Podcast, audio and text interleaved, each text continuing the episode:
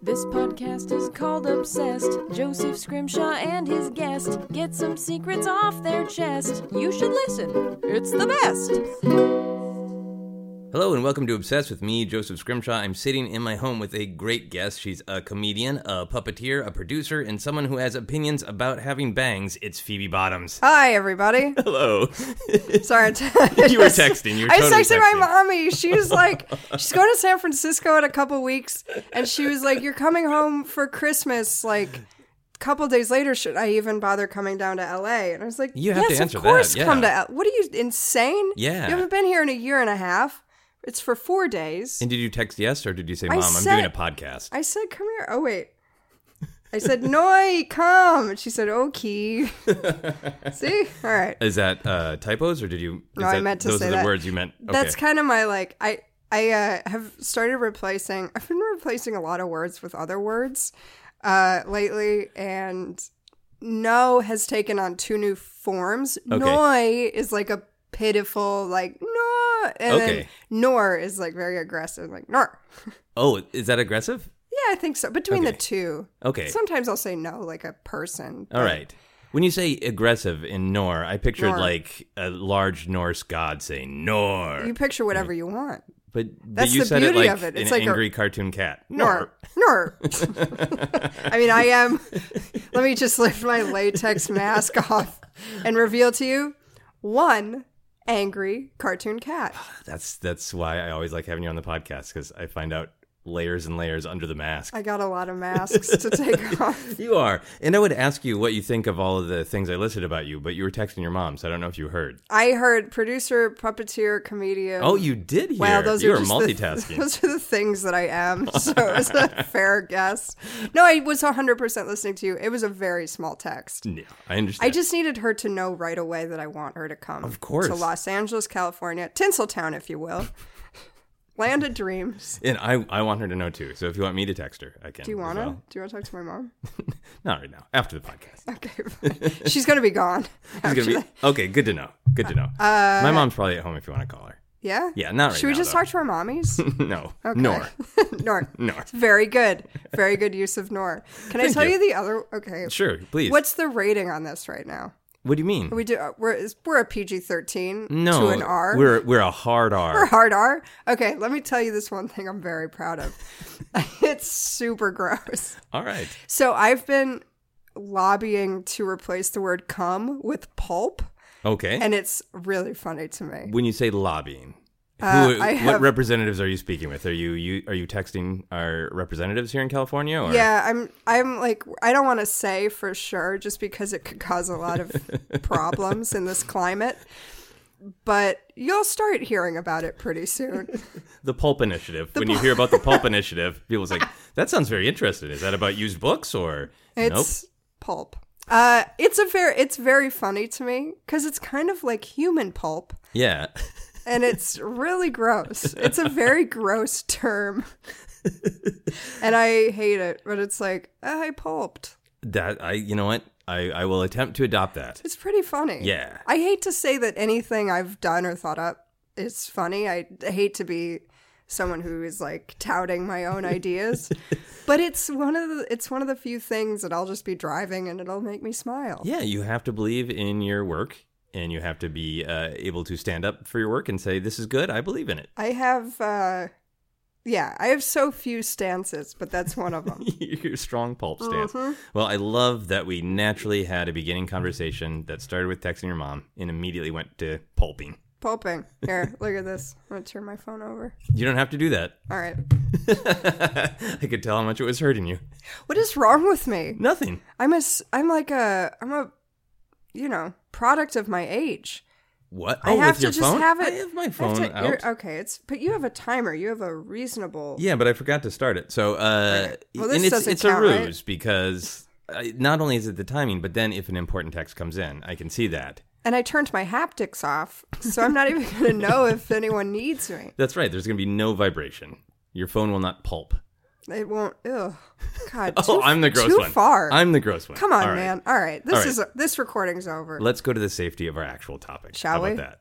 so, Wonderful news. This is great. This because it's an episode that has a backstory. Uh, you and I did an episode of Bill Corbett's podcast, uh, Bill Corbett's Funhouse, where you mentioned that you love something, and I was like, you should talk about that on Obsessed because I love having you on the podcast. I'm always the I'm obsessed with obsessed. I love coming on here. It's my favorite thing to do. nice. Yep. Let's uh, let's get into the actual subject then, which is Lonesome Dove. Yeah, that's my thing. I light up when anyone even says those two words next to each other. I am a lunatic about it. Okay, so for people who don't know or just have vague associations, what exactly is Lonesome Dove? Okay, so Lonesome Dove is a book by Larry McMurtry, The One True Love of My Life. And it is, uh, in short, it's an epic, it's an anti Western that was that won the Pulitzer Prize. And uh, the story is about two friends, Woodrow Call and Augustus McCrae, and they are uh, retired Texas Rangers who now own a ranch in Lonesome Dove, Texas.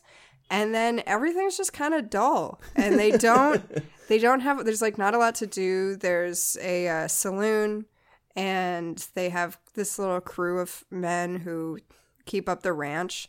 And then one day they're like, "Hey, but what if we drove cattle up north to Montana?" Everyone's saying Montana's the place to be, and they're like, I don't know. Is that a good idea? And they sort of think about it for a little bit and they're like, we're not doing anything else.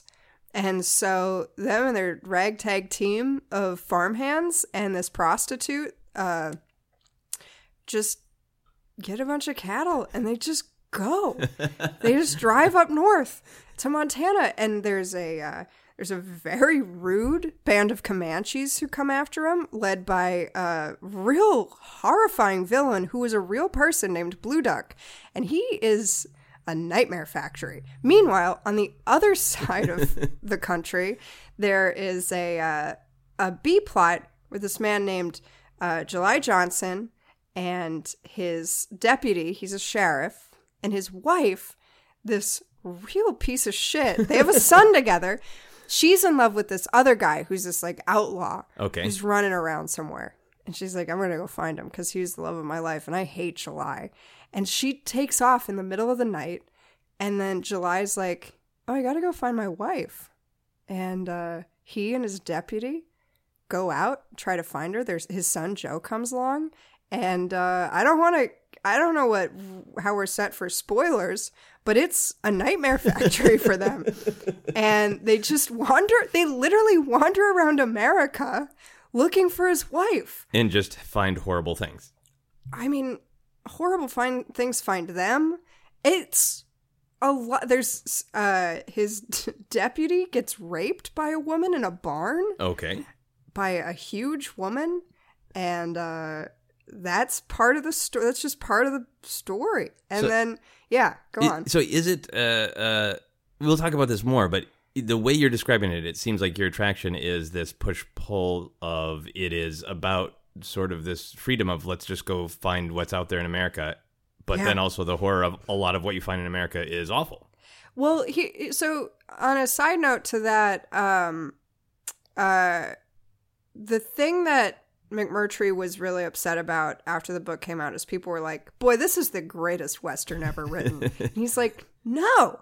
I wrote this to be an anti Western. I wrote this to be a reflection of what actually happened in America in the late 1800s when everything was a fucking nightmare. Yeah.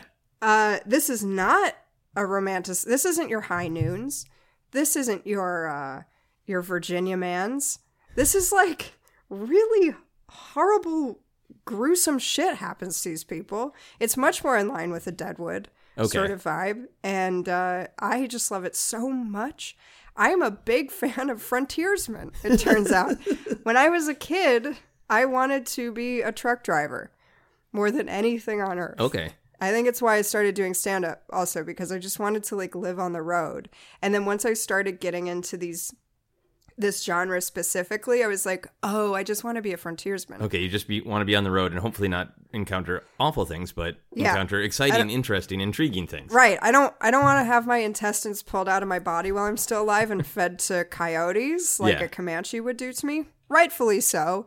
Although they they did hurt a lot of other tribes. Comanches were fucking hardcore. And this is uh, based on history, you said? Yeah, The yeah. Blue Duck is a, a real Blue Dark is a real person who lived? person. Yeah. And uh, they, yeah, the Comanches were, uh, you know, they were like the Spartans of the uh, indigenous people of our country. Okay. Uh, they were a warlike tribe who were really, really good at killing people. Okay. And I think that's uh, fucking fascinating. Sorry to curse. it, it is just fine, as we have discussed. Sorry, I'm Hard gonna- R. yeah. Uh, so it is. It sounds like you're describing that first book, right? But then there was a series of books, and then So t- there's- television uh, movies made on each one. Yes. So what? uh, yeah. So there. So that's the book, and then after that, uh, there are three.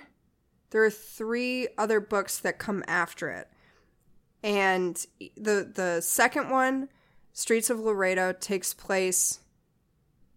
T- God, I want to say like 10, 15 years in the future, like after Lonesome Okay. Dove ends.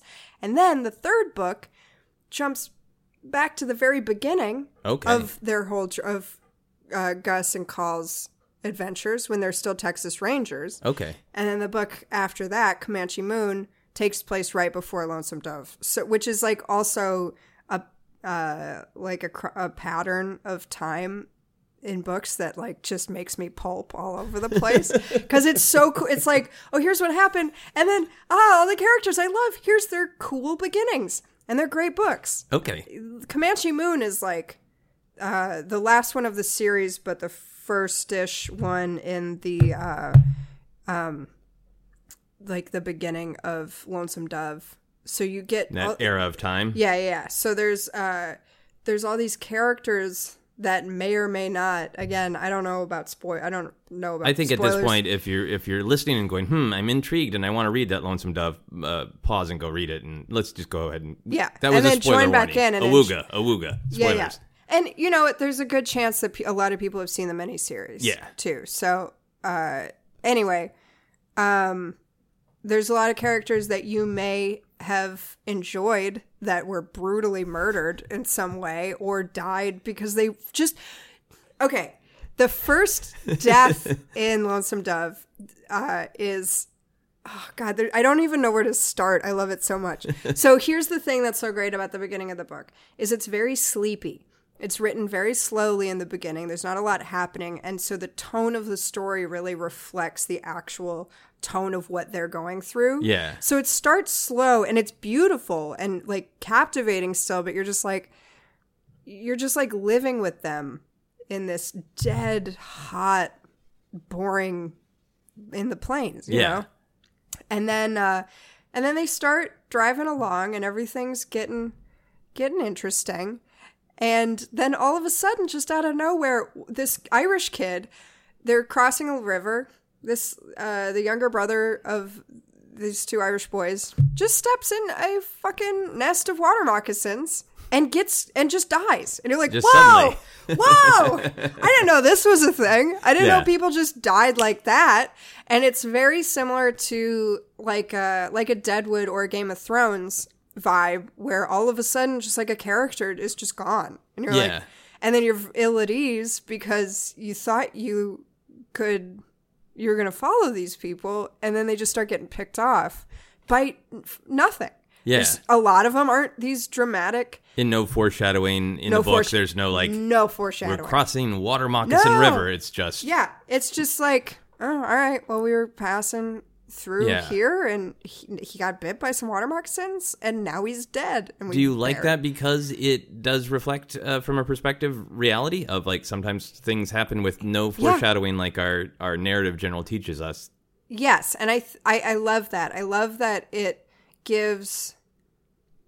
Yeah, it just doesn't pull any punches. It's just like, yeah, here's the harsh realities, Yeah. and you really pay attention. I it affects me because I'm like stressed out in a way Yeah. where I just don't, I don't know who to get attached to. Yeah, you know, Yeah. having Ned Stark's head get chopped off like what the first 10 chapters I forgot what chapter exactly it's like 3 or 4 right Yeah, I thought It's- it happened towards the end of the maybe first it does book. it may, but maybe I'm just conflating all the books into one giant book but I love it's- it when the water moccasins eat Ned Stark's head. That's the best. I don't know what the books best are of the book.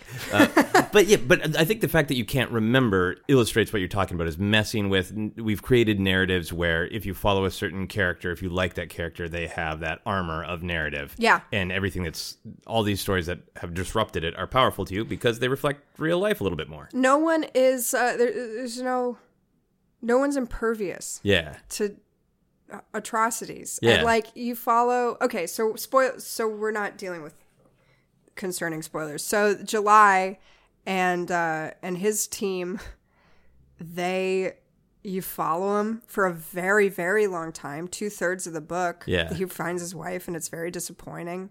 She sucks. And she gets like whisked up by these mule skinners and it's it's a lot. Anyway, Yeah.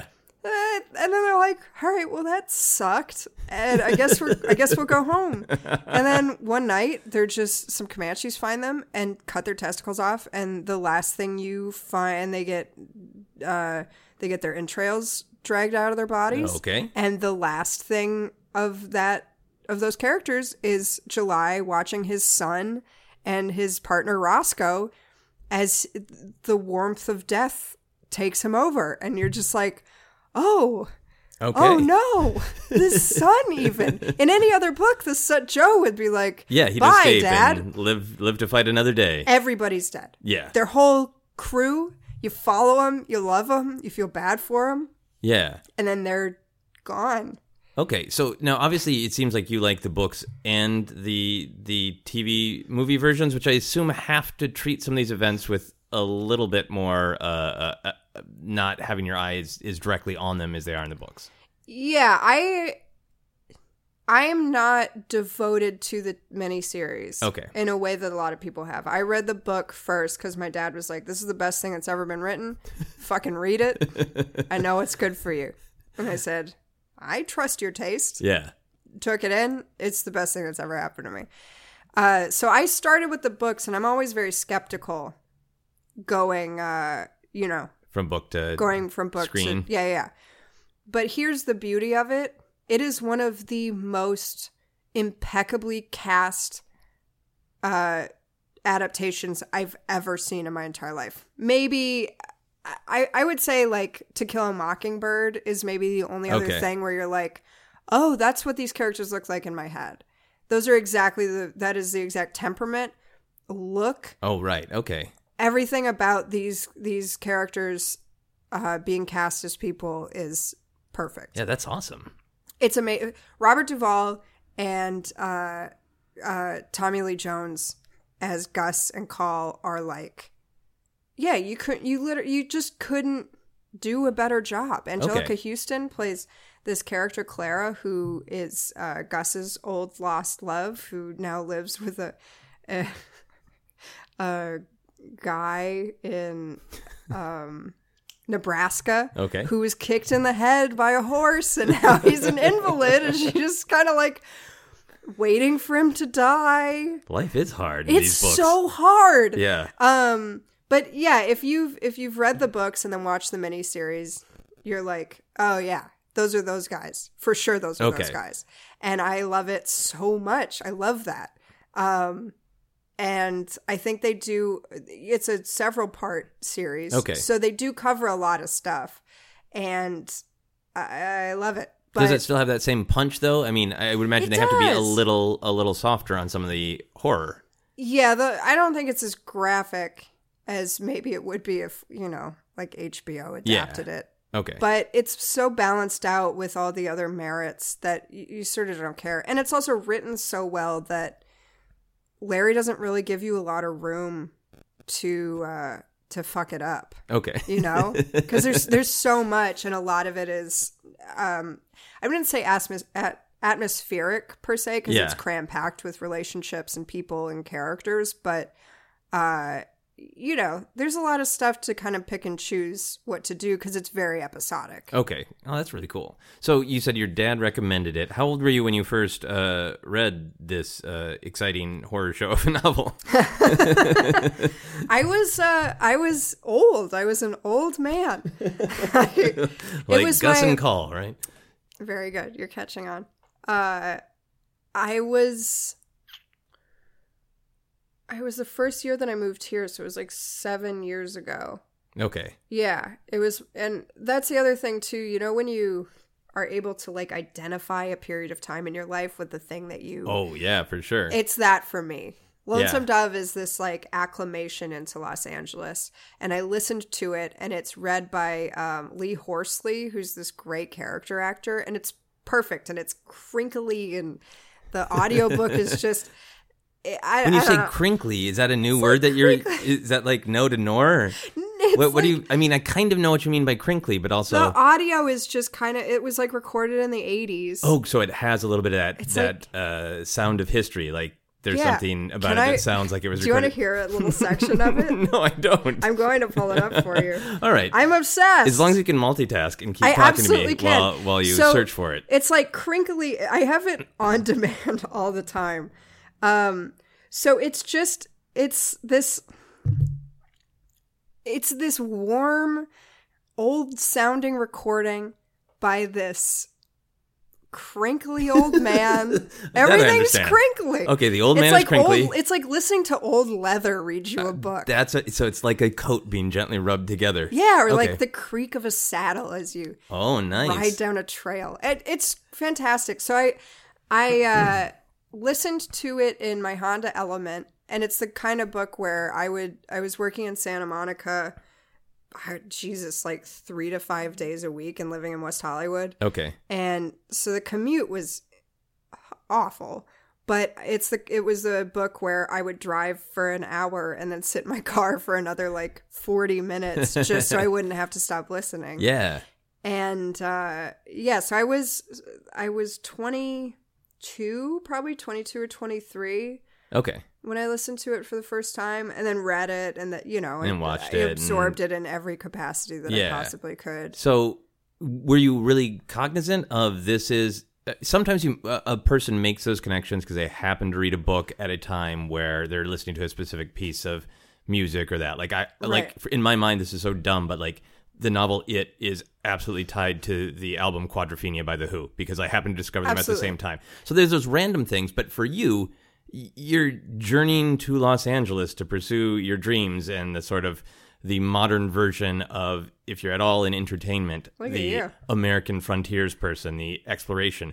Were you aware of that? Was that part of the reason it spoke to you? it has taken me seven years till just this moment to put those two things together it's very insightful may i do a quick road uh, roadside attraction Absolutely, please. Roadside attracted up. So I, uh, in you know, in the spirit of these cross country adventures, I have driven from Los Angeles to Minnesota and to Minnesota from Los Angeles, individual trips twenty four times. And those- four. yeah, twelve round trips. I think maybe it's uneven.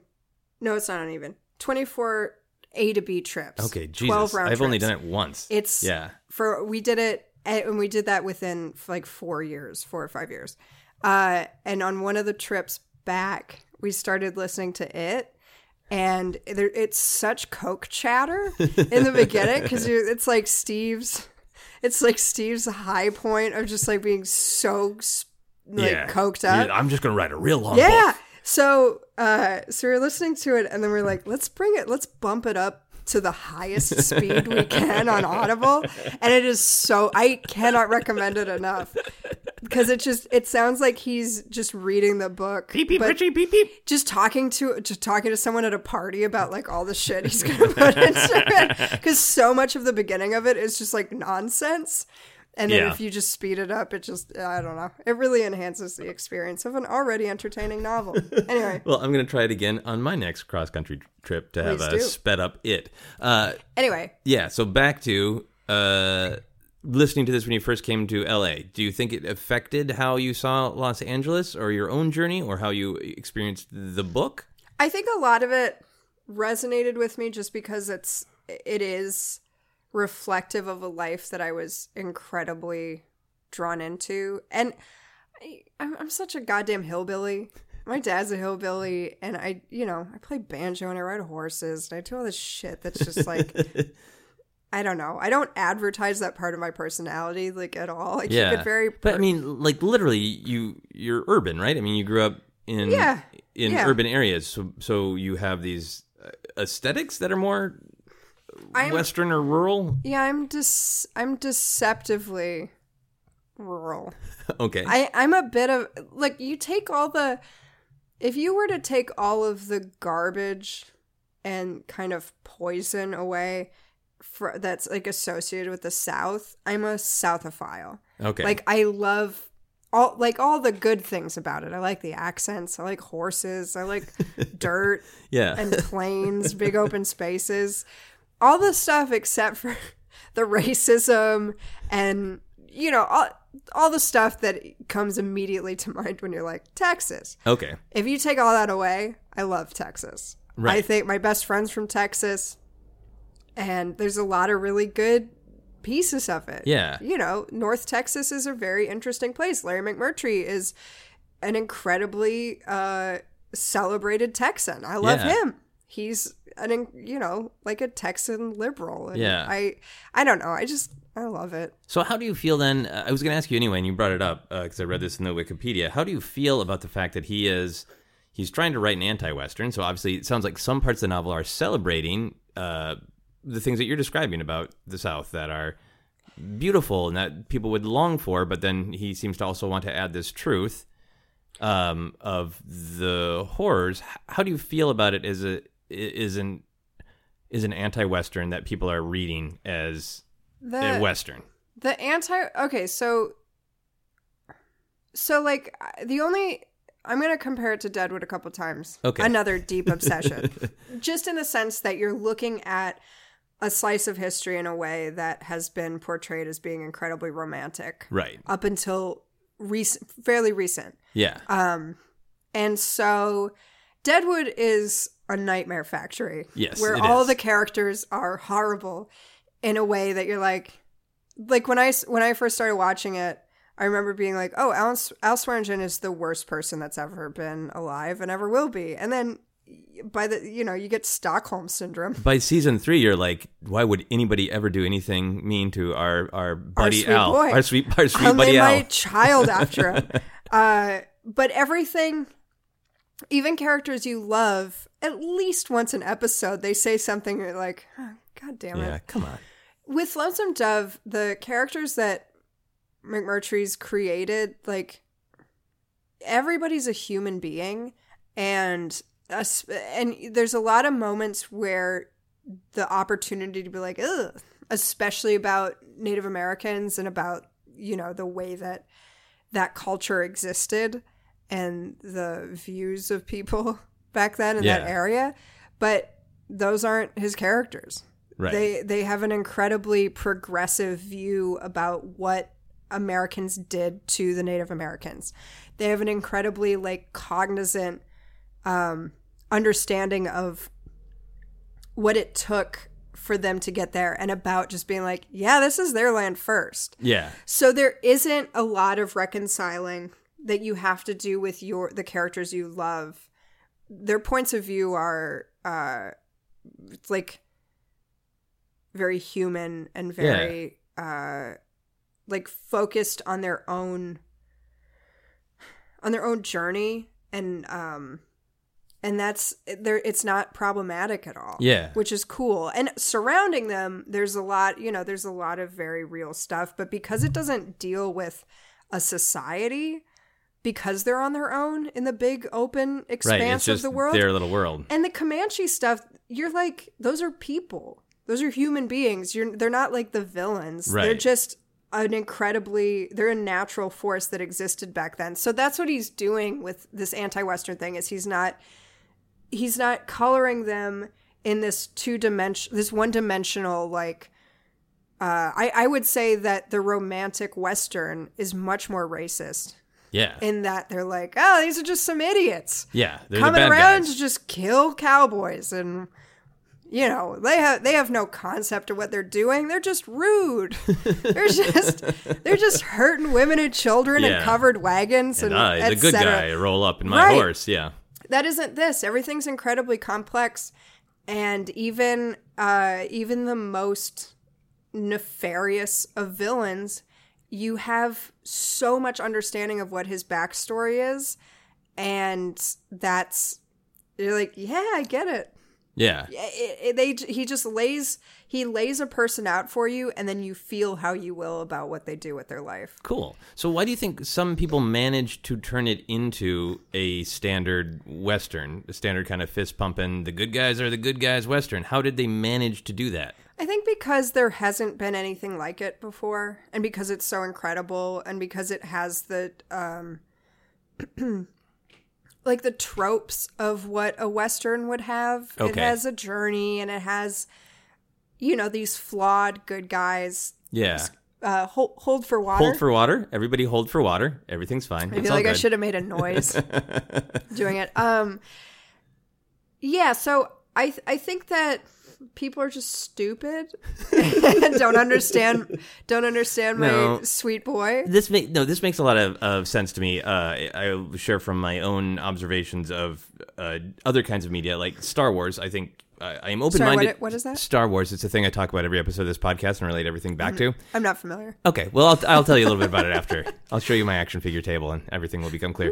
Uh, anyway, uh, I think people should like things for whatever reason they like, but there are people who have come to Star Wars because it looks cool. People Right. with lightsabers cut each other's limbs off, and it's cool and fun. Oh, heavens. And because you can just simply enjoy it on that level, th- I think there are some people who can erase that, like. It is clearly a moral tale where the good guy wins by putting down his lightsaber Yes. and embracing his father uh, you know and, and asking his father to love him back like Yeah, that's yeah, yeah. that is ultimately the message of star wars but people can look past it if they just want to see cool people cutting each other up with laser swords so it sounds like Right. it's the same kind of thing where like i can ignore that there's great morality Yeah. going on in lonesome dove because they're two cool white dudes just trying to be cattle farmers Right. I, I think that there's there's a uh, there's a disconnect when something becomes as popular as this book did. Okay. And I think because because it won the Pulitzer and because it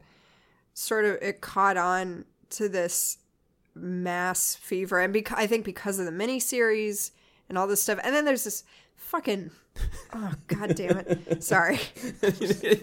why are you Very cursory. apologizing I just got so mad. So they have this uh they have this sequel hard finger breaking quotes coming from over here.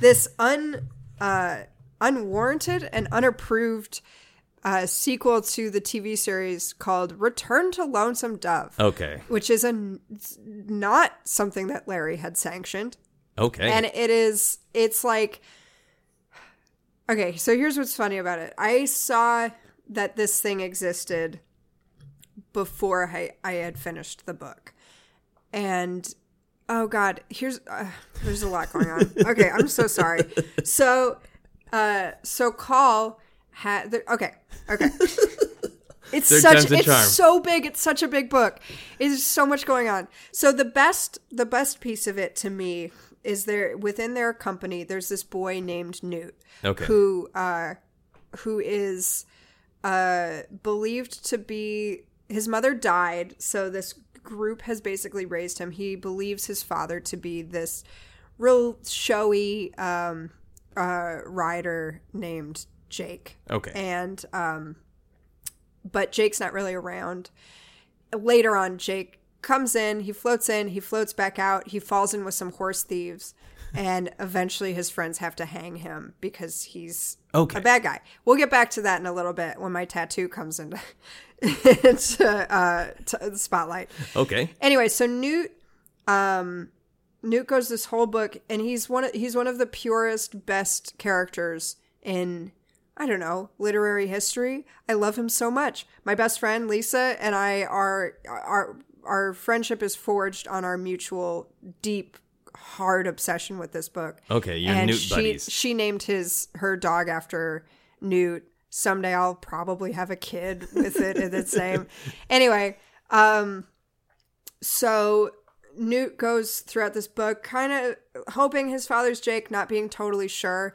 And this, it slowly unravels that you're like, oh, Call is his dad. This like hard taskmaster sociopath. I think Call is a sociopath. He has an, inc- he's like a killer. He goes into these blind hot rages when Okay. someone he loves is being fucked with and like beats people on anvils. It's incredible. Anyway, he's the best character. He ends up uh, at the at the very end of the book. Call gives him his horse named the Hell Bitch, who's this like fucking lunatic mare. He gives him the Hell Bitch, and he tells he's Call's going back to Lonesome Dove, but he leaves Newt in charge with the ranch in Okay. Montana when they get there. Newt's the best, and you you're just hoping this whole time that he gets closure from his father. He doesn't really. It's unsatisfying, as is most of the book. Uh, and anyway, so Return to Lonesome Dove is this stupid, um, this is the way. you- shoehorned in TV made for TV movie that stars Newt. It's this like love story between him and some girl. I saw that before I finished reading the book, and I was like, "Oh great, before I start Streets of Laredo, I can expect more Newt." Within the first three paragraphs of the second book, Newt is riding the hell bitch. She falls backwards, crushes him with the sh- the horn of the saddle, and he dies. I was driving when I read that and had to pull over to the side of the street and weep for 15 minutes because Wow. Newt j- he killed Newt. He didn't even give him a first person perspective. He's just like, "Oh, by the way, uh, Lorena the whore marries Pi, which is a very confusing matchup, and then also Newt's dead. Sorry. Okay. Here's the rest of the book, and you're So- like, "Ow, my entire being hurts." so the, this uh, this whole uh, uh, section that we just discussed, Yes. was started by you randomly looking to the sky and saying that fucker. So are you talking about the person who wrote Return to Lonesome Everything, Dove? everyone involved. Those I fuckers. a pox on their family, a pox on their house. They made, but here's that's the thing that actually is great about it is I thought there was more Newt because of this thing. He gets his own series. I didn't realize that it wasn't a sanctioned. it was just sort of piece of your- jammed in it was just before he jammed dies in. in, I dies. guess. Okay. And then, uh, and then yeah, and I was like, oh, I guess I guess he's dead now, which was literally like being punched in the dick. Uh, and I would pull over uh, and cry for 15 minutes if somebody Dude, punched it me in the was- dick uh, through an audiobook while I was driving. I Uh, was dri- I was driving from Lacrosse visiting my husband's family back to Minnesota to be at my house, and I walk in the door, and my dad's sitting on the couch, and I was like, he killed Newt, and he's like, ah, yeah, Yeah, you got there. got it. okay, Okay, so I wanted to ask you about how this has affected your life going forward, because obviously you love it and you think about it the world a lot. You have a ton of it just like memorized to be able to just say. yeah. Uh, Which I hope isn't boring. I hope it's not listening to this. You know how you have to listen to someone tell you about their dream or a trip they went on and you have no context for it? As I'm saying all this, I'm hoping that that's this isn't just like, oh my God, you No. clearly. li- okay. no, all right. the, the the podcast is called Obsessed. It's okay Fair when enough. people come across as obsessed. Okay, and cool. you, you set up that that story was a mystery by starting with that fucker. Oh, wonderful. all right. Good. Who is the fucker? I wanted to know the whole time. Um, how does it affect your life going forward? Do you ever think of the book, the story, and make a different decision? Or you seem really cognizant of the sort of frontiers person idea. You brought it up on Bill's podcast um, when you were talking about Lonesome Dove there. How does it affect your life going forward? I mean, I evangelize it Okay. uh, more than anything. I have had several, I, I've had one person read it. Okay. Based on my, which is kind of insane in this day and age. No yeah, one you got reads a person to fucking read, books. period, It's is like to a- begin with. Yeah. It's like a solid three inch book. yeah. Um. Yeah, I I think, I think it's a f- it's just like part of my core being. Yeah. You know what I mean? It doesn't. It do, I'm not like at the grocery store. like "Ah, I don't know. Do I want? Do I want to buy a pre-made meal for dinner, or do I want to like get something that's gonna last me a couple days? Yeah. and I what don't. would Gus do? I don't. Yeah, I'm not like ref- I'm not like referring to it in my like menial tasks throughout Okay. the day, but it's just kind of it's it's one of those things as you know fuses into who you are as a person. Yeah. and everything I do, I, I think it's like affected my personality in a way and my worldview, and I couldn't really separate what that is. Yeah. You know, it's just like I know it's just in there. It's like Yeah. it's like how your parents are in there and you're like, "Oh, this is maybe a part of my mom or maybe a part of my dad," but it's all I don't know, pl- like when you take a bunch of Play-Doh and you get it all dirty together and you're like, "Okay, I see I see where that pink used to be an independent thing, but it's just part of this ball now." Okay. And if I tried to get it out, I couldn't. So you have some lonesome dove Play-Doh. I was All right. like, "Ah, Wrapped in the larger Play-Doh that is you. Yes. Okay, fair enough. Let me ask about a specific thing. Please. I mean that makes that makes a ton of sense. But Okay. I was I was struck by this uh, quote. I think that it's also from the forward of uh, like a t- year 2000 edition of the book, where uh, Larry said, uh, "It's hard to go wrong if one writes at length about the Old West, still the phantom leg of the American psyche." So I mean that that's just that's a pretty good turn of phrase.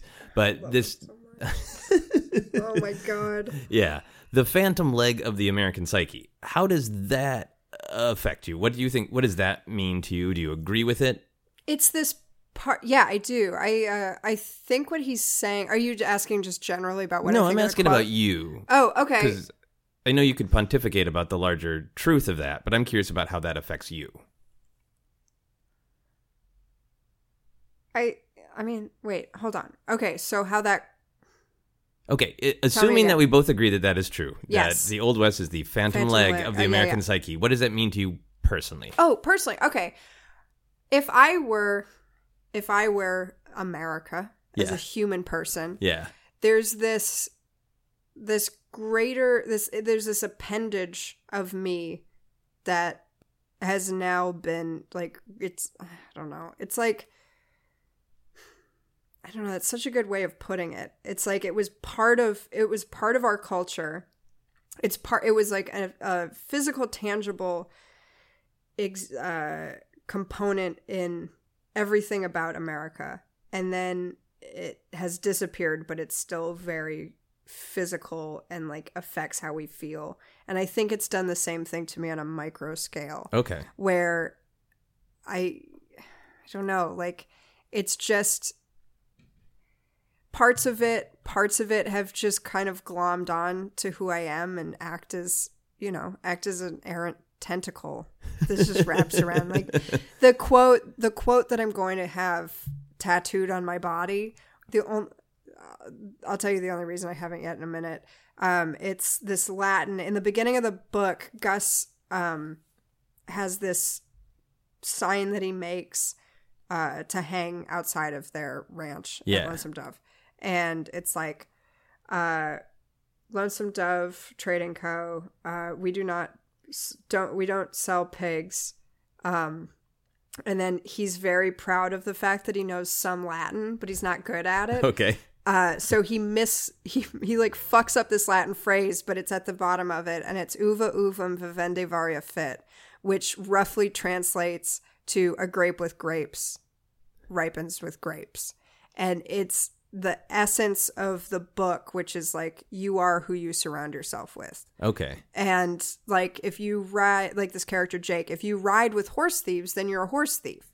And I just think that that's like moving forward in my life, sort of addressing that question, like that's something that I consciously think of all the time. Where It's Okay. like who who am I insulated by? And how does that affect me?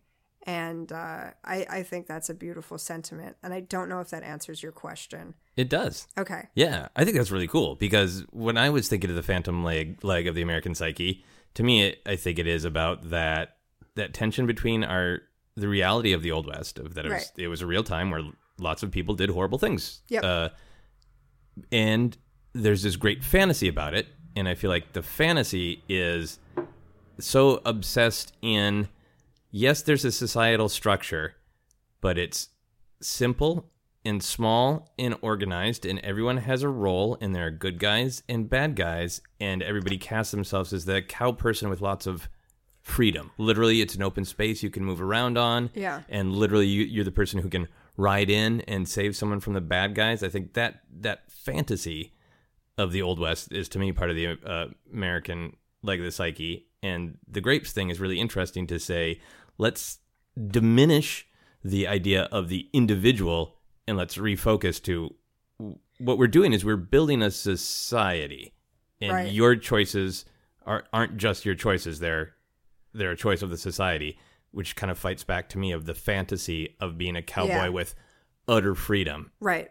Where this Shane idea. yeah This Shane concept of like he's just gonna go off. Yeah. On his own. There Yeah. he go bye, Shane. and then he comes back with a gun to the town when it needs him for five minutes but then he leaves again I hate Shane. I hate that fucking movie. It's this it's this like Gary Cooper concept where, you know, you're um the strong silent type. Yeah. And you don't need anybody, but if you kind of want someone, it's important, but who y- you know. Yeah. You're like you have to be some kind of damsel for that to happen. yeah Um or the Virginia man who eh, I don't know, it's a fine book, but like that character doesn't have a name. You follow this you follow the Virginia man through all of his stupid romantic western adventures and you're like, yeah, but who is he? yeah And that's I I think that book has a huge amount of merit in the fact that it's a time capsule of uh, what Larry's talking about, and it's this concept of, um, I don't know, the symbolism of what the West is yeah and what America is, because we've obviously built almost all of our values, our core American values, if you look at it sort of traditionally, on this uh, perception that it's every man for himself. yeah And I think that's bullshit. And I think that um, the way that Larry has structured Lonesome Dove is very much like anything can happen to anybody, and you have free will. And because of that, you aff- it's like you're affected by other people though and Yeah. other people are affected by you and uh and look you know look at the damage that white people caused by coming over and how has that affected america and how has that you know shaped our um our values as a country look at slavery look at all this stuff like you like we're so responsible for so much horrible shit yeah and uh, and that's just that's part of who we are. It got chopped off, but look, there's still that phantom limb. We can still feel yeah it. Anyway, that's awesome that's my spiel. That's a great spiel. Uh, so if Larry uh, McMurtry, is that how you say his last name? sure is. Uh, if Larry McMurtry heard this podcast and Ah. said, "Wow, uh, Bottoms gets it. Bottom gets it." God. Uh, I would like her to write a sequel. Would you do that? I've already come up with several fan fictions for it. Uh, are are you willing to give give the gist of one of them? Uh, yes. Okay. So there's um, there's these two different characters. They're both scouts in different books, and uh, I just I just want them to go on their own adventure. um. what does that mean? They're scouts from two different books who go on Sorry, one that's- adventure. That's an insane sentence. well, no It context. sounds like in order to write one fan fiction story, you first want to write two different books so the scouts can come from them and come together in the fan fiction. So there's um there's this scout in uh what is it? I think it's Streets of Laredo. Yeah, it's Streets of Laredo that Call uh hooks up with and he's from a Hopo tribe tribe. And then there's this other scout that helps everybody. He's like the cook. okay, so these aren't scouts From you Lonesome invented; Dove. they're they're, They're like existing re- scouts. yeah, yeah. Okay, And I, as I'm reading the books, I'm like, oh, they'd be good friends. they'd be really, they'd be, re- they, they'd have fun so you on would the want to road write together. the adventures of scout buddies. yeah, and neither of them died, so that's good. that works to their benefit. Oh God, there's so much. ab- there's so much I'm forgetting about. It's a huge, like, it's a real sweater that once Yeah. you start unraveling it, it's Yeah. like so much happens. Um, what was I gonna say? Oh, can I tell you the tattoo thing real quick? Oh, sure, yeah. So I would say I would say that Lonesome Dove, yes, is the obsession, but it is covered by the umbrella of my fierce, deep, like burning love for Larry McMurtry. I'm really Okay. obsessed with Larry McMurtry. Okay. I've read like the that's a whole other podcast. We don't have to do it. I but want to hear about your love his- of McMurtry. his greatest I, I think he i think he's one of the uh one of the best male writers to write for females Okay. It- because he's just he just writes people there's no attempt on his end to like make women see. he would pass the bechtel test i- i- every single in every book of his Okay. for these women um and so i just started like absorbing all of his books into my core being and uh it's a lot of like it's a lot of books that take place in the 70s that are sort of semi autobiographical and exist in these uh, series, in these universes. He wrote Terms of Endearment. Oh wow. Yeah. I had and no s- idea. Right. So Terms of Endearment exists in my favorite series, uh, which is follows very like sometimes pretty loosely this character Danny, who is kind of a autobiographical figure of him that's that um in the first book of that series called All My Friends Are Going to Be Strangers. Listeners at home, more than more than Lonesome Dove, I would say read All My Friends Are Going to Be Strangers. Okay. It's perfect. And Tom Hanks had the rights to it for a long time because it should be a movie. Yeah. Oh. But no one can figure out how to make it a movie. Wow. It's it's basically about Larry McMurtry writing um, "Horseman Pass By," which was the, his book that was then adapted to be the movie HUD, starring Paul Newman yeah. and sort of his experience leaving Houston and coming to LA to like you know once his book was optioned and him writing the screenplay and all the stuff that happens from there and it's beautiful and he, he eats a lot of he eats a lot of Twinkies and burgers and drinks Dr Pepper and I just I just love it so much and that's also another really good audiobook Okay. Um. So how does anyway. that how does that relate back to your tattoo decision? Oh, oh, sorry. Okay, so I three years ago wrote Larry McMurtry a letter awesome. because I was in Austin and I was uh, I had some time that I could potentially have rented a car and driven up to where he lives in Archer City, Texas. And uh, one of his his main thing now is that he's a used book dealer, Okay. and he has a used bookstore in Archer City.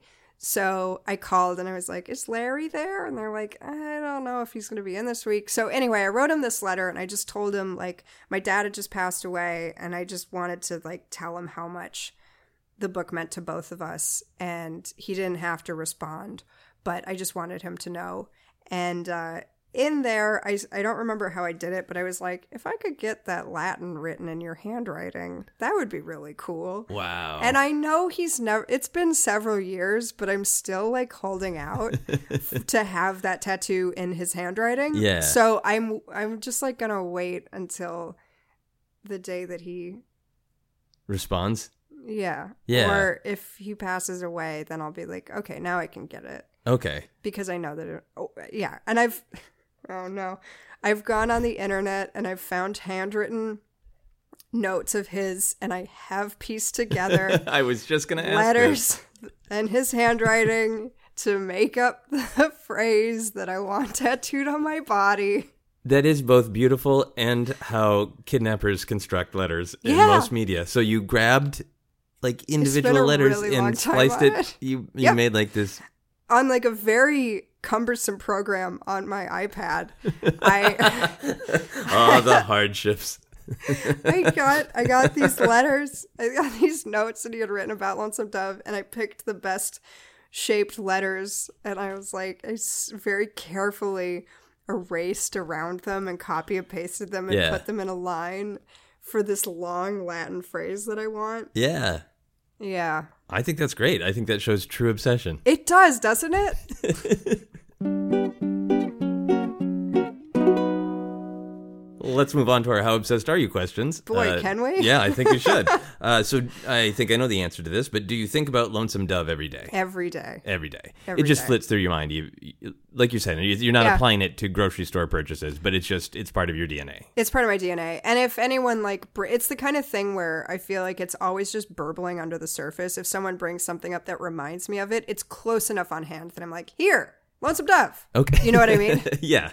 In the way that it did on the podcast, Yeah. at- in Bill's podcast, where I'm like, ah, lonesome dove. Well, it's about yeah, Yeah. cool. And it's obviously not uh, that it comes up just in terms of you suggesting that people read it, but you relate it, you relate other Yeah. ideas back to its themes and specific beats and all that Yeah, kind of stuff. a- it has a lot less to do with me being like, here's a good book, you should read it. Yeah. It's just all like, oh, I can see how that would tie into Yeah. one of these characters in one of those stories. Yeah. Yeah. Cool. So uh, I want to be. I often ask about the tattoos. We've heard about the one that you are maybe going to get someday. For sure going to get someday. For sure, it's just the Uh, Not right sure time. what form it's going Okay, to take but place. you don't have another lonesome dove tattoo. I right don't. now. That's it. No. Okay. And I, yeah.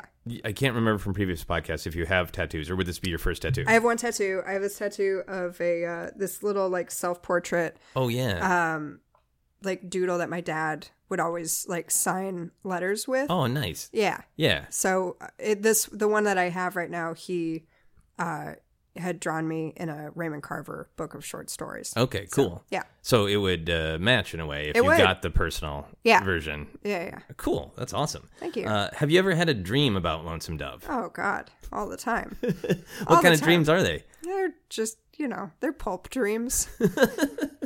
I don't know. It's like they're real like wander about. I I couldn't. the real wanderabout dreams. I don't know if I could. I, I'm sure that like the second I walk out your door, I'm gonna be like, ah, Yeah, well, You I, know. I know how hard it is to remember dreams, so I'm not asking for a flashy story of like, "Yep, I remember. I I dreamt the scene where the guy got kicked in the head by the mule." Oh, I'm interested in like the spirit. Does it does Lonesome Dove manifest in your dreams as a like a, a desire fulfillment thing, or is it? Uh, are you seeing parts of Lonesome Dove when you have bad dreams, when you have tense dreams? No, I think that I don't know. I think that it's a lot of like character, like nebulous character presence. Okay, you know where I'm yeah. like I'm doing something and I'm like, oh, this is that person. Like, um, oh, here's a way that it's. Re- I this is separate, but like my best friend and I have a very like Gus call relationship, Okay. and so that's maybe an everyday life thing. Yeah. So I think that like that dynamic of those characters like Of how comes up Gus a lot. and Call interact with one another. Yeah. Okay. Uh, so I think that like dream wise, that kind of like leaks in yeah. in some ways. Oh, that's too. awesome. Yeah. That makes a lot of sense. If you uh, met a new person at a party and you were enjoying talking to them, how long would it take for Lonesome Dove to come up? Uh, well, like I got, I had that one person read the book about it. I think it's sort of, you know, I'm not like blurting it out Tourette style first thing, but the first opportunity I get, I'm Yeah. like, "Mm, yeah, you want to read my, you want to read this book? And then sometimes it works. Yeah. Yeah. All right. That's interesting to me. Um, because uh, obviously, I, I understand you're not out there proselytizing and that it, it, it comes up naturally in conversations, but not always. So you, you can have like a full, long conversation with somebody and it just won't come up. Yeah. Okay. Yeah. I'm not, I'm not a lunatic. That's not where this question is coming from. If you want to put that I'm judgment on saying it, that- that's no, just no, no. I'm fine. saying that to me because I'm just imagining what what I would be like in my personality. Yeah. For that to happen, no judgment on anyone else who, with their obsession, that comes out in that way. It's just uh, because it's like an old man's west, like anti-western. It's just a weird thing to be like, "Let's- let's some dog." Like- Uh, yeah, that's. I don't know. think it's fascinating because uh, as much as I bring up Star Wars, I have many other things and interests in my life, but Star Wars comes up in conversation a lot because right now it's everywhere, Right. And everyone has an opinion or a take, so I end Yeah. up talking about Star Wars a lot, and that's that's perfectly welcome. But then I wonder for a question like this: Is that an indication of obsession level, or is it just an indication of how prevalent something is in culture? I mean, I would say when I was reading it, it would come up almost immediately. Yeah, Uh, but it's now been six years since it's been like my everyday life. okay. Um, yeah, yeah. I think I think that that's probably the most accurate. Okay. I'll get, is like it. I, I don't know if it's. an indication of obsession in that like I'm not always thinking about it. And i- if there's an opportunity, if there's even like the slightest door open, I'm busting it down like a SWAT team. Okay. Yeah. Would you buy Lonesome Dove merchandise like uh, socks, shower curtain, pizza I- cutter? Yep. Yep. D- uh, do you?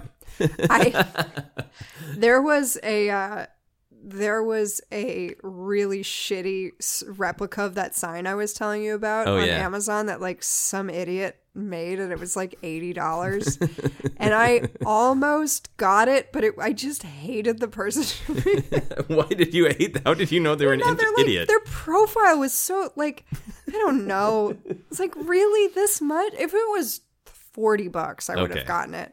But there isn't a ton of merchandise for it, so Yeah. I kind of just have to, you know. I was like, oh, I'll make the sign myself, yeah. but I'm not handy, so whoops. But you uh, would you want to? Are you that kind of obsessive that you would Yeah. if it was if you were able to surround yourself with Oh my God. action figures and Absolutely. underwear and whatever? you- yeah, Okay. yeah, I would. Um, in the way that right now I am wearing almost exclusively clothes from Target, I would do the same thing with Larry McMurtry. Okay, if there's a Larry McMurtry uh, uh, grocery department Jesus store, Christ. would you? and everything. Oh my is- god! Oh my god! It was Lonesome Dove Yeah, I- butter and My uh, my mom's cousin. I don't know what that second, third cousin. I don't know. She lives in Texas. She knows that I love Larry. Uh, a couple of years ago, that right after I had visited Texas, it was his 80th birth birthday, and Okay. like some Texan magazine, some big, you know, whatever. Their Yeah. Magazine did this whole giant episode, or uh, not episode. I'm an idiot. Once again, issue. I don't know. I don't know what words are or books. I just know phones and television. yeah, Uh, multiple versions of no. They did this whole like edition of the magazine about him, and she like mailed it to me. oh, that's awesome. Right. So I'm not. I uh, you know, I'm not like. I'll take what I can get Okay. as far as Larry goes. Yeah. Yeah. would you cosplay as a Lonesome Dove Yup. character at a con- yep. Just have you have you gone to Halloween as Gus or whatever? No, that's a great idea, Lisa, and I should do that next year. Um, yeah, but I, I don't do, I don't like go to a lot of places that require me to wear a suit, like Yeah. a fun costume. Yeah. Would you enjoy it though if you're going Yeah. to a Sorry. convention where everybody was doing cosplay and you're like, this is an opportunity for everybody to just express because conventions are so much going that way where it's not like you Right. have to be Thor, like just dress as wh- whoever you like. Like oh yeah, uh, Dragon Con in particular, oh, you always see a bunch of Walter Whites. Like that's boy do you. yeah, it's it's very strange. Um, so if you're going to a place like that, would you want to dress up as a character? Yeah, I think that it's the thing that I love the most. That I would be like, oh, I want to be, Yeah. want to be this character. Which character would you pick? Um, I I would probably. I don't know. I mean, gender aside, I would probably just I would probably go with Gus. Okay. he's my favorite. Cool. Awesome. I don't know if he's my favorite. I don't know. They're all my okay. you don't have to have a favorite. You can go as Gus as one Oh. year and Newt the next. There's this one. Okay, there's this one very peripheral, mar- marginal peripheral character who's this like bug collector. I would be that guy. I'd be like such an obscure character in it. There you go. God, he's so funny. The bug collector? It's just a bug. He's just like an etym. Is it an etymologist? Yeah. Etymologist. Entomologist. Which Yes, is entomologist. it's an yeah. entomologist. Yeah, it's a real slippery slope in that T and D. Yeah. Um, yeah, and he's just kind of like wandering around the country, just finding bugs, and he floats in for a minute, and you're like, "Who the fuck? Who are you?" And then he, he like they see him a couple times in swamps and stuff. I and want he you to just do this disappears. just so I can see the conversation again and again of people politely going, Who are you? And you can say, I'm the bug collector from Lonesome Dove. don't remember what his name. God, yeah, I don't remember what his name Okay. is. Anyway, That's fine. The bug collector. We can all Google it. Yep. Uh, if the only way you could ever read Lonesome Dove again was stealing a copy from Barnes and Noble, would you do it? yeah, are they even still open? I'd be doing them a favor. You They're would be doing them a favor. I'm just like pulling the trigger for the inevitable. Okay. For poor Barnes and Noble. You're just putting them out of their misery. yeah. This is yeah, just- it's my old. This is a bookstore, mercy. Ma. I'll a do mercy. it. Yeah, it's a mercy killing. I don't. I don't know. I'm gonna Yeah. get a lot of internet hate. I know No, how you're I know how not. everybody loves Barnes and Noble, It's less about destroying the institution of Barnes and Noble, which and is the m- direction I went. and more about are you willing which actually fits with the uh the tattoo you want to get are you willing to sort of cross a line and say i'm a i'm the kind of grape who steals books Oh, I see. Am I that grape? are you that grape Am I a book thief? yeah Do are I you a ride book with thief book do you ride thieves? with book thieves I really don't want to be hung from a chaparral tree, but Ugh. I just love it. So I own Yeah. so many copies of that book. though. yeah but if I it go was to the use- only way If it was the only way, yeah, you couldn't be without it yeah, okay absolutely. It's not an expensive book. barnes and noble will survive I mean, it's expensive now because they're going out of business. they're just dragging themselves. because the damn book thieves Oh, Poor guys. Everybody- Sorry, Barnes and Noble. I'll make a public apology on it. You know, Fair enough. Yeah. We'll do that on a follow up episode. All the apologies. Uh, if someone you loved was trapped on a desert island and you could not rescue them, but you could get them one book, would you send them Lonesome Dove? yeah, for sure. I would do it m- well over like how to build a plane out of sand and stuff. You would steal a copy of Lonesome Dove and Yeah. get it to them. Beach Junk and You, the survival's guide, I would burn in Okay. a garbage pit and then I would send them Lonesome Dove. Do you actually think that Lonesome Dove would give people solace? I Would do it think that. fill I their think It brain? would, I think it would be like, hey, this is an adventure for me. Yeah. Look at all these dark times these people went through. At least no one's, you know, st- like gently placing me on a tall wooden spike and then having it come out of my mouth and just letting me die that way, which is a thing that happens. I'm glad to hear that's a thing that happens in the book instead of a thing you passionately all just of made them. up. Yeah. Uh, fair enough. Would you Mm. yourself do an entire stand up set as a comedian about Lonesome Dove? Yeah, I would. Cool. I can't. No one knows what it is. anymore. Well, that I mean, that's the question. Is uh, I, think could- those kind of sets can be done, but they're hard to construct, right? true. Because that you have to acknowledge that people don't know the references while still trying to play with them. Yeah, and I I mean I've slipped I don't know. I, like I did a competitive erotic fan fiction of- for Oregon Trail and there was a lot of kind of reminiscent Lonesome Okay. Dove stuff in there. Yeah, I don't know. I, you know. But yes, that's not an answer to your question. The answer to your question is yeah, and I probably will.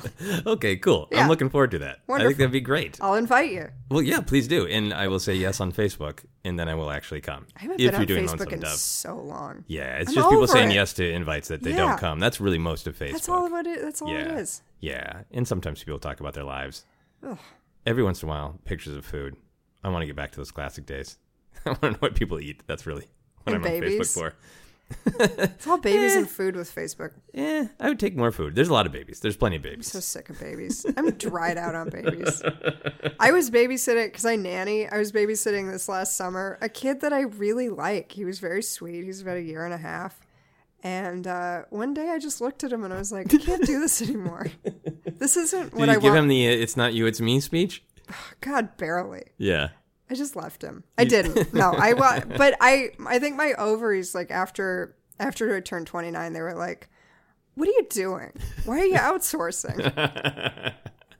you know. Yeah. Uh, is that? I- I'm not sure which way to interpret that. Is it that a desire to have children of your own, or to I say want "screw kids. that"? Okay. No, I want kids, and I, th- it's just like my desire to take care of something that isn't mine Yeah. is just really withering. Okay. Yeah. That's fascinating. Yeah, I'm so bored by it. Yeah. I I have a friend, and I this is just observation. I have no idea what the truth in her mind is, uh, but she was a nanny for a while on on Instagram, and I think to invo- avoid confusion when she she wasn't a, a nanny on Instagram. She's a nanny who posted on Instagram. Uh, to avoid confusion, she started using the hashtag not my kid.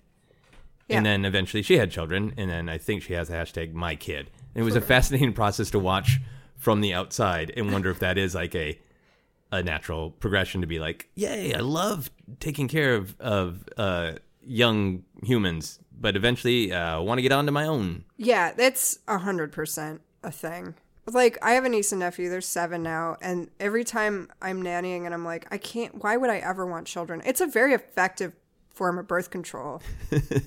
Try to put a two year old's shoe on and be bit in the meat of the hand, and then a week later try to put his pants on and have him look you in the eye and bend over and bite you in your thigh, the softest part of your thigh.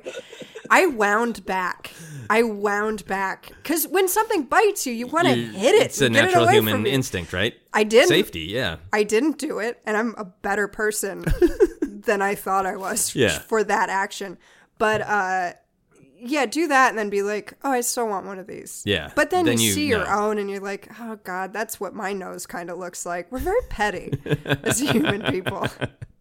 And all of that is to say, I'm going to answer yes on Facebook if you invite me to your stand up Thank you. about Lonesome Dove. Uh, that was a, a great area to explore. Uh, anyway, if there was a Kickstarter for another Lonesome Dove book or movie, would you back it? I would. Uh, I would sell all three of my dogs to science and be like, I don't know, I don't want to know what you're gonna do with them. I love them so much. Your but- dogs? Yeah, Yeah. but oh my god, I've read. I would read. I would do that with anything. I've read Larry's book about roads. He just went and drove around America and wrote a book about highways, and I read it. I read it twice. okay, so that's a big ol' yes. Yeah. If this is the final one, if you're going to see Lonesome Dove on the big screen, uh, but a bear was blocking your way, would you try to get around the bear? I mean, that would. Ju- I feel like that would be part of the experience. Of Yeah. The, you know, it's like an IMAX. What if there was a? What if it was more themed to Lonesome Dove, and outside the door of the the screening there was a mule, and it was sort of like playing Russian roulette with the mule. Of as you walk past, it may or may not kick you in the head. Would you risk that?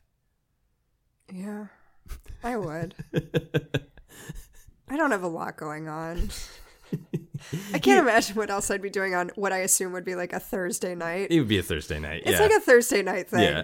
You're not gonna get like a bunch of people on a Saturday to come out to I don't know the new Bev would be like, "Hey, we're showing Lonesome Dove, but there's a like an angry mule in the lobby." That's a Thursday night. That's a Thursday night. That's a Yeah. gimmick to get people in. Yeah, right. Yeah.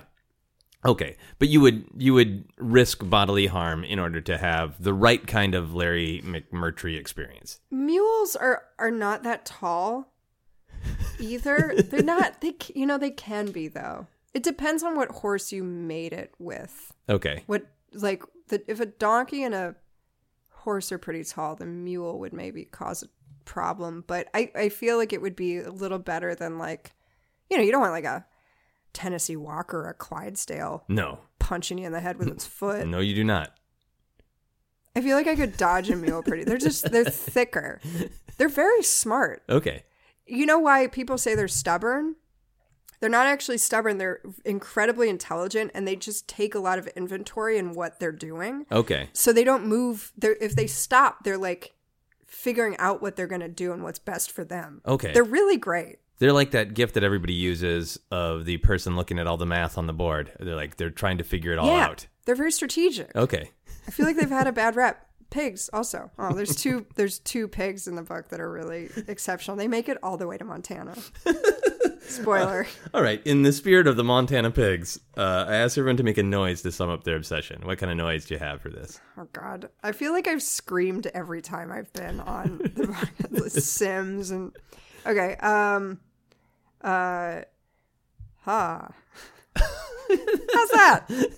Uh, that is a strangely low energy noise for something you're No, this it's just passionate about. You know, it's just like I feel like no one gets more excited than that in the book. Like, huh. It's very. Really? I don't know. Is it? Are the characters bottled up emotionally? Call is calls incredibly withdrawn sociopath. Okay. Uh, ha! I don't know. That's like driving some cattle. Nay. All right. I accept this. Moo. Uh, These are all great noises because you're a good comedian and they're great contrast to yelling. But uh, you're going to take a sip of water and Okay. then I would love to hear the noise of you trying to sum up how how the books make you feel. Oh, okay. I'm sorry. I thought you meant just like a noise from the book. That's that, Sorry. Okay. you can interpret it any way you want, but Um, but I want you to to make a this is the way it makes me feel noise. okay. Okay. I got it. Um. Yeah. I don't know. I'm so. There's such high levels of inhibition in some areas. Of my I know life. this. I think that's what uh, throws me off a It little does, bit. Is doesn't it? like, It's all right, confusing. let's start with her texting and talking about new words, new words for orgasms, and then when it comes to making a noise, you're like, no, I can't. Yeah, it's. Ah, I'm so bad at this. But at least I try, right? you do. It's great. It's I great. Just I've given It's it honest. all I have. You have. You have. It's been a long interview. I'll. I will stop pushing for more noises. no, that's all right. Uh, wh- all right. I'm Yeah. gonna ask one more question. Are you okay Please. with that? Yeah, right. absolutely. Why do you think you are uninhibited in many ways? A lot of ways, most ways. why is this strange one little specific thing somehow suddenly inhibiting to you? I don't know. There's like all these. I have all these weird like crevices to my personality where I'm like, that's a weird choice for me to be concerned about. Yeah. I have I have a hard time being vulnerable in a lot of ways that Okay. are very weird. I can talk how, about how I feel a lot, but uh, I feel like if I'm going to be compromised in some way, I'm like, ugh. Yeah. But I don't know why then this noise would be part of that. Yeah. What an odd. I I'm gonna have to go do some deep soul searching all right. Fair enough. on this. they were all good noises. What do you think it should be? Uh, what would yours? be- What's yours about Star Wars? uh, honestly, I think it is. The, it's like the lightsaber igniting is the first thing that comes to my mind of because it has that like Oh. energy and forward motion, and the really good. lightsaber is like a a symbol of I am going to. I think about Star Wars a lot. Yeah. So it, to me, it's like it's the symbol of I am going to choose to take an action, and it's going to be a serious action that you Yeah. can't take back. It's going to be getting close to someone and cutting a part of their body off, probably, Right. or you know, taking a big action because you have to. That's a beautiful answer. Oh, thanks. What about like a yeah? How's that? That's a noise. That's a great noise. Is that for Star Wars? No, that's me. That's mine. That's your, that's your noise for yourself? Yes, Yeah. my my s- yeah. For lots of time, I'm like yeah, Yeah. but also it's like the sound you make to like drive cattle. Yeah, that's great. My Star Wars nerd would be like, that's a great one too because it's that's just like Yoda. yeah, a weird little creature. Yeah, Yeah, that's Yoda getting up in the morning, right? tired I am. All right, we're gonna do some plugs. Uh, May where we? can people find you on social media if you want to be found at all? Oh, please find me on Instagram. It's my favorite medium. Yeah, I like that you have to show a thing. yeah, You have some proof of, you know, existing. uh, uh, oh, it's just Phoebe Bottoms. Just Okay. at P H O E B E. nice. Just Letter- your name. Just my name. No bullshit. No bullshit. Nice. P H O E B E. yeah, P H O E B E. And B you- O T T O M S. God damn it. and you have Twitter, but you don't use it very often, I, right? I have Twitter. I don't. Yeah, I I don't know why I don't. I should use it more. You can Yeah. follow me on Twitter though Okay. if you want, but Instagram's kind of like Yeah, I don't know. I like it the most. Instagram is great. the Uh, and the you- you- interface is fun for me. Yeah, it's nice and straightforward. And Yeah. your Instagram's really fun. It's great. There were a lot of dog pictures there for a while, which Oh is great. god, that's a lot. I have so many dogs. There's so many dogs. I'll come back and do dogs someday. Okay. I'm fucking obsessed with dogs. Perfect. Uh, here's some quick plugs for this show, and then we'll do our final questions. You can follow me on Twitter and Instagram is at Joseph Scrimshaw. You can follow Obsessed Podcast on Twitter and Facebook is at Obsessed Podcast. You can also check out that Star Wars podcast I co-host that is called Force Center. Info on all my upcoming shows and comedy albums. You can check out my website at josephscrimshaw.com. You can support Obsessed by backing us on Patreon. Full info on that, patreon.com slash Joseph Scrimshaw. All right, final questions. Yeah. You ready? Hit me. If you could clone yourself, would you? Yeah. Okay, I cool. want children. That's kind of the same idea. you just want to see your nose I Uh, like my on nose. another sentient being. Yeah, it's my dad's nose. Yeah, Carry nice. that, carrying that bottoms line. Nice. Yeah. Yeah. Okay. Okay, clone me. Uh, you. it's- That's cool that you just had no hesitation whatsoever. Is it? I'm very vain. All right. I was. This is the first time I've asked that one, and I was curious if there would be a lot of moral wrestling. No, Nope. not at all. I'm- Awesome. yeah. Because when you clone a thing, it's natural. It's like the age that you are when you're cloned, because it's the DNA that's like existing in that moment.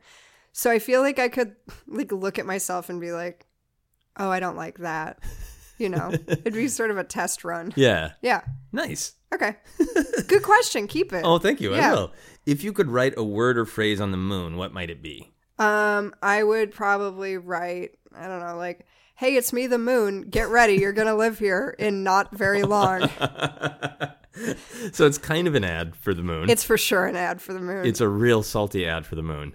It's yeah, the moon doesn't want us, but Yeah. it's, I don't But it know. knows. Are we gonna live on the moon? We'll just live on Mars, right? There's not a lot going on on the moon. I don't know. It's not a planet. Have I told you about my moon thing that I feel guilty that we don't live there? No, please do. I had a teacher who was very kind and sensitive uh, in, I believe, fourth grade. One of the only like, kind, sensitive teachers I had, Mr. File, who uh, was convinced that we would live on the moon. And like he would just say it like often as a fact of like, of course, when you get older, the way science is progressing, you will live on the moon.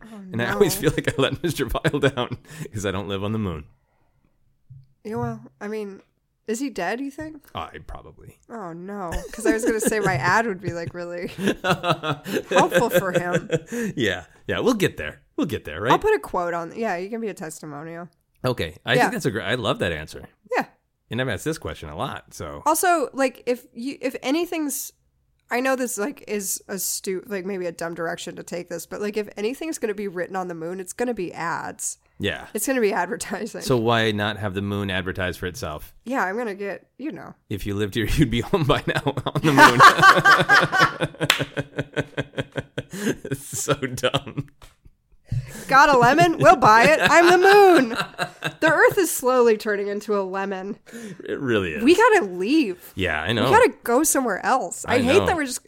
Here's the thing: is I, I hate the idea of like trashing the house and then being like, "Bye, your Bye. turn to clean up." Well, but I, what can we do? I feel like it would be so happy if we left. Oh God, yeah. here because the thing uh, not to get into this whole thing but every t- it's so arrogant to be like we're killing the earth like the earth is just trying to get rid of like we're killing ourselves Yeah. the earth will be fine Yeah, it's if we that left, old it'd george be great. carlin bit yeah it's like the earth is totally okay it is actively working it's we're just getting rid of all the stuff we need to live but like Yeah, but the Earth's still gonna go Yeah, flying dude. around in space, having a grand yeah, old time. it's gonna re it's gonna like shut down for a little bit and be like whoa that was rough i can't do that again You're totally describing the Earth is like maybe a 56 year old couple where like uh, the kids have all moved out Yeah. and they're sort of reassessing like what do I 100 want to do with the rest of my life? They're gonna turn. They're gonna turn every continent into an office Yeah. or like a home gym. There's gonna be rowing machines on every major like y- like city. Yeah. They're like, oh god, they're gone. The Earth is just waiting to be like an empty nest sitcom. Yeah, That's exactly right. that's awesome. oh good, the tornadoes took everybody out. all right, the final question for everyone on the podcast is what is happiness? Um, I think happiness is uh, you know, surrounding yourself with people that make you better. Yeah. Just going back to the old the old uh, saying that Yeah. I'll someday have etched permanently on my body. it's just like it's finding a group of people that you want to be like and then Yeah. emulating that and being a mirror for everyone around you. That's awesome. Just a bunch of a bunch of good grapes is Yeah. is happiness. Good grapes. That is an awesome answer. Thank you so much for doing the podcast again. Thanks as always. Yeah, Mm. Love no, it. We'll have you back to talk about dogs. Ah. and you're already practicing making noises. Yay. Thank you very much. Bye. That is our podcast. You've been listening to Obsessed. Joseph Scrimshaw and his guest shared some stories with the rest. Rate five stars if you're impressed. I, I love that in the beginning of the book, there's these two sows that Gus is really fond of. And the book starts with them just eating a rattlesnake. And I think that's, I think that's great.